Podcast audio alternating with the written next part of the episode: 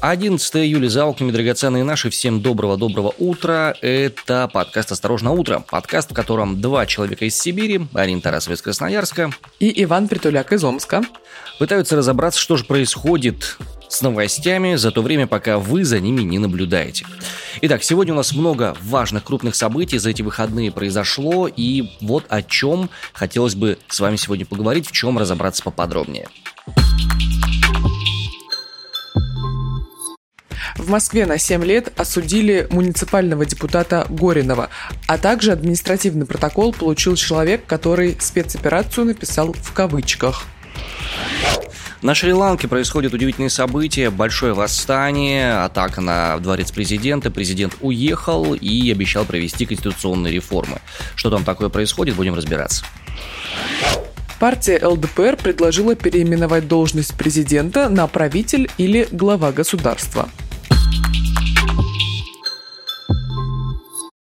Вот такие у нас для вас сегодня интересные новости, дамы и господа. Начнем, пожалуй, с самой громкой, самой страшной из новостей. В России впервые приговорили к лишению свободы по делу о фейках. Муниципальный депутат Алексей Горинов получил 7 лет колонии. Мещанский районный суд приговорил муниципального депутата Красносельского района Алексея Горинова к 7 годам лишения свободы. Его обвинили в распространении фейков о ВСРФ с использованием служебного положения и даже с предварительным сговором с депутатом Еленой Котеночкиной по мотивам политической ненависти.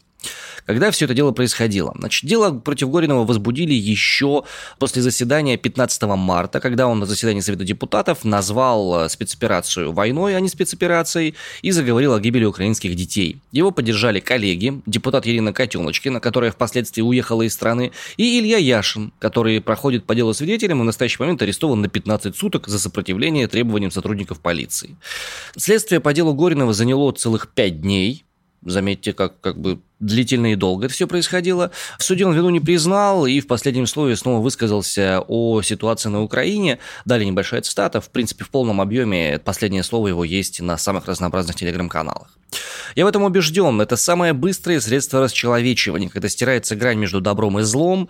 Всегда это насилие и кровь, разорванные тела и оторванные конечности. Это всегда смерть. Я это не приемлю и отторгаю. Вот конец цитаты. Вот что он сказал в последнем своем слове. Судья Олеся Менделеева, зачитывая приговор, напомнила, что Горинова обвиняют в том, что он рассказывал о гибели детей в Украине. Это, по словам судьи, не соответствует официальным брифингам Минобороны. Это первый приговор по подобного рода делу о фейках, который, вероятно, станет прецедентом. Это мы не можем утверждать 100%. Сейчас всего, по данным правозащитника Павла Чикова, расследуется 67 уголовных дел аналогичного состава.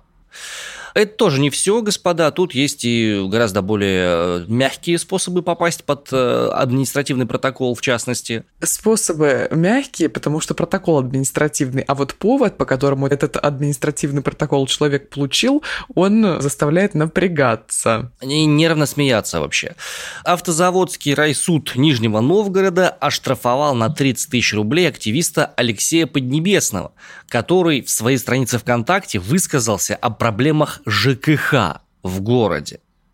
В посте говорилось о том, что стоимости одного дня спецоперации, по мнению автора, хватило бы на то, чтобы провести горячую воду в нижегородские общежития и коммуналки. При этом слово спецоперации было у него в кавычках, в этом самом посте ВКонтактике. Судья Александр Ляпин вынес 23 июня официальное решение, мотивировочную часть опубликовал позже, и судья сослался на сведения справочника по правописанию литературной правки под авторством Розенталя. В справочнике разъясняется по версии судьи, что кавычками выделяются слова, употребленные в ироническом значении. И данные публичные действия, написание слова в кавычках, были признаны судьей дискредитацией вооруженных сил РФ и выполняемых ими задач за пределами территории РФ на основе общепризнанных принципов и норм международного права.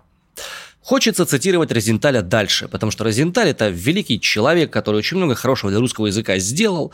И напомнить вот о чем. Слова выделяются кавычками не только в ироническом ключе, но и как минимум в пяти вариантах необычных и условных значений, в том числе непривычные и малоупотребительные слова кавычками выделяются, малоизвестные термины кавычками выделяются и совсем новые слова тоже кавычками иногда выделяются. Сам Алексей Поднебесный писал, что судье на признание его поста дискредитации потребовалось целых две минуты. Ого! Слушай, ну приличное количество времени, чтобы все обдумать, взвесить, принять решение и так далее. Да, да, есть такое. Так что, господа, теперь у нас уже столь ненавистные всеми знаки препинания еще могут стать основанием для административного протокола. Лучше быть пунктуационно неграмотными. Да, и на всякий случай не ставьте вообще знаков препинания. Никаких, нигде. Казнить нельзя помиловать и прочее. Вань, ты был на Шри-Ланке? Нет, я, честно говоря, кроме красивого названия про эту страну вообще ничего не знаю.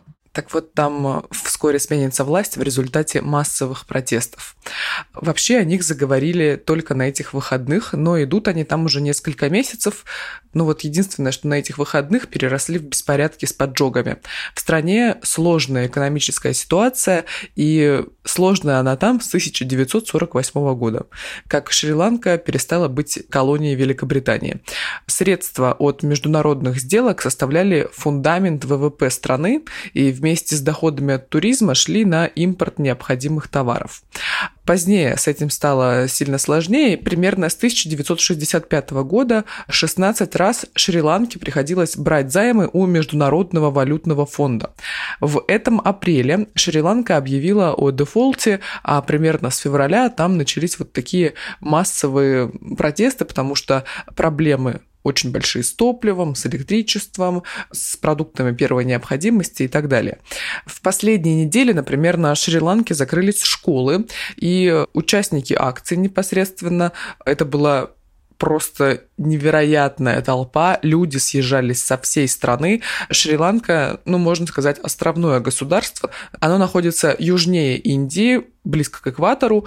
Ну и, собственно, со всей страны э, люди съехались в столицу Коломбо. На Шри-Ланке выращивают чай, там очень красивые ландшафты, такие прямо зеленые, зеленые поросшие э, джунглями горы и так далее. И участники акции в столице, в Коломбо, прорвались в резиденцию президента, а позднее подожгли здание. Также они подожгли дом премьер-министра, в результате чего президент и премьер-министр страны согласились уйти в отставку. Полиция в ходе всех этих беспорядков э, открыла огонь, применила слезоточивый газ против демонстрантов, и на данный момент известно о более сотни погибших и более 50 человек сейчас находятся в больницах. Также есть информация о том, что в стране задержали трех человек после поджога резиденции премьер-министра. Среди арестованных, например, 19-летний житель одного из районов Шри-Ланки. Полиция проводит дальнейшее расследование, чтобы задержать других подозреваемых, причастных к поджогу. Вот такая история происходит на Шри-Ланке, но почему нам это может быть интересно? Потому что в стране, во-первых, живет большое количество русских людей, потому что Шри-Ланка комфортная по климату, туда довольно просто было релацироваться. Вопрос в том, насколько безопасно там сейчас находиться. Более старшему поколению хочу напомнить, что Шри-Ланка это, ну, Цейлон тот самый. И чай цейлонский, который вы так любите пить, он оттуда. Именно с этого замечательного острова. Да, и Шри-Ланка в целом достаточно популярное туристическое направление. Так вот, что будет с туристами и что сейчас с теми, кто, может быть, туром улетел на Шри-Ланку, хотя из России прямых рейсов нет, рассказал вице-президент по выездному туризму Артур Мурадян. С точки зрения туристических потоков можно говорить о том, что, к сожалению, в ближайшие недели поток в Шри-Ланку существенно снизится, и связано это с тем, что по-прежнему наблюдаются проблемы с снабжением топливом всей туристической инфраструктуры, плюс по-прежнему отсутствуют прямые рейсы, ну а летом все-таки туристов доехало не так много, как ожидалось. С другой стороны, если правительственный кризис не затянется, и мы увидим потенциал к тому, что Шри-Ланка будет относиться к туристическому потоку из России так же, как она делала до этого, то есть благосклонно, то туристы туда вернутся, и в сезон арабские перевозчики смогут восполнить собой тот вакуум, который образовался ввиду отсутствия прямого авиасообщения Шри-Ланкой сейчас. При всем при этом надо понимать, что Шри-Ланка востребована больше в осенний период, нежели чем в летний. Поэтому сейчас ситуация, произошедшая там, не критическая. Именно туристов там находится не так много, как ожидалось бы. Но россиян на самом полуострове, конечно, много, и связано это с тем, что многие туда выбрали релацироваться, поскольку уровень жизни там довольно бюджетный, и с учетом всех, скажем так, плюсов и минусов Шри-Ланка разительно отличается от той же Индии, где гораздо чище, комфортней. Но политический кризис, если он затянется, грозит к тому, что в осенний период Шри-Ланка не досчитается туристического потока. При всем при этом э, надо понимать, что без возобновления прямого авиасообщения говорить о каких-то серьезных объемов не приходится, поскольку арабские перевозчики сейчас больше, конечно, заточены под более маржинальные направления, такие как Мальдивы, Сейшелы в виде транзита, нежели чем под бюджетную Шри-Ланку. Вот как наш спикер уже уточнил, Шри-Ланка, она чище и комфортнее соседней Индии, и поэтому туризм там развивался сильно быстрее. Ну, как будет дальше, непонятно. Говорят, что сейчас туда лететь э, во-первых, сложно, потому что нет прямых рейсов из России. Во-вторых, конечно, ситуация политическая в стране пока не стабилизируется и не наладится экономическая ситуация, делать там особо нечего. Но закаты там, Ваня, Ой. на Индийском океане, боже, вообще просто сумасшедшие. И пляжи Шри-Ланки – это, конечно, одно из лучших мест на Земле для серфинга. Вот. Но будем надеяться, что вскоре все наладится, потому что говорят о том, что будут выбирать выбирать новое правительство и будут как-то стабилизировать, пытаться экономическую ситуацию, хотя долгов у страны очень много. Госдума в третьем чтении приняла закон о засекречивании данных Росреестра. Это означает, что в обозримом будущем информация о собственниках недвижимости и земельных участков станет полностью недоступна для всех, кроме самих собственников тех или иных объектов.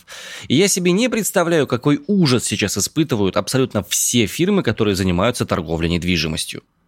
То есть теперь, если человек не захочет сам указывать данные о том, что он является собственником того или иного земельного участка или любой вообще недвижимости в принципе, то со стороны эту информацию получить невозможно. Раньше можно было подать заявление специально в ЕГРН, об этом будет соответствующая запись в карточке, и человек, который является владельцем, может посмотреть, кто же запрашивал данные по поводу его непосредственно земли. Сейчас этого не получится. Мне даже смешно обсуждать то, что будет невозможно получить чьи-то данные данные, Ваня. Ну, Нет, Арин, подожди, ты? это что-то, что-то. Что Кому надо, у них уже все эти данные есть, это понятно. Другое дело, что простые люди, которые занимаются, допустим, обменом торговли или захотят там продать свою квартиру или купить какую-нибудь другую квартиру, они это будут делать с очень большими сложностями. Данные Росреестра были ценными источниками информации и для журналистов, и для борцов с коррупцией. Например, с помощью Росреестра узнали о крупнейших собственниках квартир в башне Федерации, самом дорогом небоскребе в России. TheBell.io делали делали такое интересное расследование. Но с 2015 года пользование Росреестром постепенно ограничивалось. После того, как соратники Алексея Навального нашли дом Дмитрия Пескова на Рублевке, по скудным сведениям из декларации, Напомним, Алексей Навальный признан экстремистом и террористом на территории Российской Федерации. Потом, а, после расследования бывшем прокуроре Юрия Чайки, Росреестр стал скрывать в выдаче имена чиновников и бизнесменов, заменяя их набором букв или фразы «Российская Федерация». Ну и, собственно, сейчас в третьем чтении приняли закон. Там, конечно, могут быть какие-то детали определенные, но сейчас фактически любой собственник может запретить показывать себя собственником по поводу того или иного земельного участка или квартиры.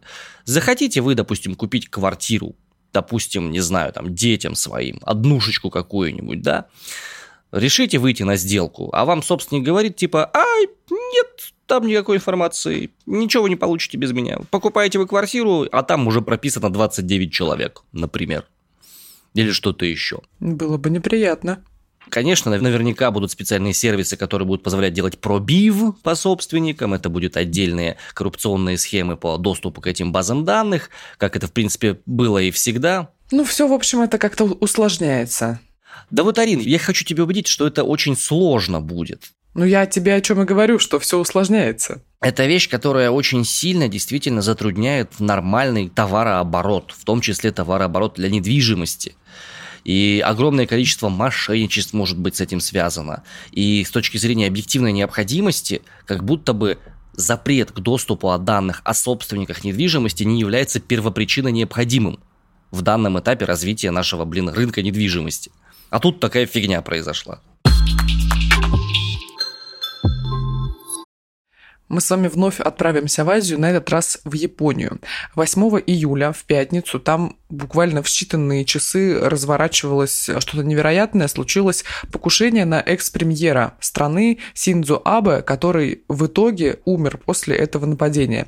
Дело в том, что утром, японским утром, это было прям совсем раннее утро по Москве, Синдзо Абе выступал с поддержкой одного из кандидатов в парламент. И вот в тот момент как раз и произошло на него вооруженное нападение. Стрелявшего человека задержали, он заявил, что был просто недоволен политикой представителя власти, вот, и, собственно, поэтому нападение и совершил. Огнестрельное ранение Абе получил на второй минуте своего выступления, и после второго выстрела, как передают местные медиа, экс-премьер потерял сознание. У Абы произошло внутреннее кровотечение. А репортер одного из агентств также сообщает, что момент нападения был похож на взрыв, а после выстрелов был виден белый дым. В итоге Синдзо Абе умер в больнице вечером по японскому времени, и, по словам медиков, рана оказалась достаточно глубокой, чтобы достичь достичь его сердца. Официальной причиной смерти названа потеря крови. Нападавшим оказался 41-летний житель японского города Нара. В 2000-е годы, примерно до 2005 он служил в силах самообороны Японии. Это официальное название армии страны. Стрелял он в спину политику из толпы с расстояния примерно в 10 метров. Причем стрелял он из самодельного оружия. Это просто какой-то такой пугач двуствольный оказался. Ну, не пугач, конечно, а такой вид дробового ружья, получается, собранный им самостоятельно. Действующий премьер Японии Фумио Кисида заявил, что шокирован случившимся. Он вернулся в свой офис в Токио на вертолете из одной из префектур страны, где проводил предвыборную кампанию. МИД России отреагировал на случившееся и назвал покушение на АБ актом терроризма. Далее цитата цитата. «Ошеломлены новостью о произошедшей сегодня в Японии трагедии и покушении на бывшего премьер-министра страны Абе. Убеждены, что те, кто планировали и совершили это чудовищное преступление, понесут должную меру ответственности за данный акт терроризма, которому нет и не может быть оправдания», заявила Мария Захарова. Вот тут еще есть интересный нюанс. В сети появилось видео, на котором китайцы на дискотеке праздновали смерть бывшего премьера Японии Синзу Абе. Через какое-то время пост китайского издания Жень Минджибао об убийстве политика набрал почти 2,5 миллиона лайков. В чем дело? Почему такая странная ситуация вообще происходит? Резонансная фигура, да, какая-то? Ну, сразу понимаем с вами, да, что радоваться смерти человека это неприлично и морально, но в Китае на убийство Аба некоторые отреагировали именно так. И в чем причина этого всего? Дело в том, что Синзу Абе – это внук некоего Кисина Бусука, который во времена Второй мировой войны курировал оккупацию Маньчжурии и был известен как маньчжурский монстр. Напомним, Маньчжурия – это северо-восток Китая. На территории Китая такие вещи вытворяли японцы, что, ну как вам сказать, о них очень сложно говорить спокойно. Это был реальный Холокост только на Востоке. Там была и вивисекция, там было разрубание людей мечами в качестве развлечения, там и биологические эксперименты были, и массовые изнасилования и казни, и так далее и тому подобное. За эти действия до сих пор Япония не принесла никаких извинений китайскому народу. Причем там были вещи, связанные с угоном женщин в сексуальное рабство. То есть это был натуральный нацизм, только в форматах Азии с поправкой на азиатскую жестокость. До сих пор официальных извинений не принесли ни Китаю, ни другим странам Азии за преступления за оккупацию и за геноцид. Короче, дед Синзаба, получается, был военным преступником класса А. Но в тюрьме он отсидел всего три года, его отпустили американцы, он стал премьер-министром Японии, и он организовывал правоконсервативную либерально-демократическую партию Японии, соответственно. Синдзо Абе не извинялся за своего деда, регулярно посещал некий храм Ясукуни, где захоронено 13 японских военных преступников класса А и кланялся героям, и кроме того являлся членом синтоистской секты Ниппон Кайги, которая очень традиционалистская и выступала за отмену послевоенной конституции Японии, за отмену равных прав для женщин, за высылку всех приезжих рабочих вообще за отказ от законов по защите прав человека, и члены этой секты отрицали геноцид, который был устроен японцами в Китае соответственно. Ну и Абе занимал резко антикитайскую позицию. Он поддерживал Тайвань, стремился пересмотреть Конституцию, обеспечить строительство армии поддержка любых военных инициатив в США в Азии. При этом в отношениях с Россией Абе тоже был, скажем, довольно активно. Его даже считали какое-то время другом Владимира Владимировича. Он пытался договориться с нами по островам, но, естественно, после того, как Россия передала бы острова обратно Японии. Но, в общем, какая-то такая вот странная штука. И поэтому, учитывая вышеупомянутое, то, что в Китае обрадовались этому событию, это, конечно, жутко, но какие-то моменты объясняет. Ну что ж, долой англицизмы. Долой. А, вот, да, да, да. Дело вот в чем. Партия ЛДПР предложила иначе называть президента России. Подготовьтесь. Предложили использовать термин «правитель» или «глава государства». Об этом РИА Новости рассказали в пресс-службе фракции ЛДПР в Госдуме. Там отметили, что термин «президент» в значении главы исполнительной власти впервые использовали лишь в конце XVIII века, где бы вы думали? В США. А распространился по всему миру он, этот термин, намного позже. И в ЛДПР заявили, что слово «президент» всегда смущало партию. Далее цитата. «В нашей стране это по историческим меркам вообще новое слово, и пока оно не укоренилось окончательно, можно его спокойно заменить, например, на словосочетание «глава государства» или слово «правитель», и то и другое понятнее русскому уху, считают в ЛДПР. Мне плохо. Ну, я предлагаю вообще на царя как бы обратно откат сделать. Милостивый государь, всемилостивейший государь, тоже нормальная версия, да. Ну, что я могу сказать? Значит, э, Владимир Вольфович почил, но дело его живет.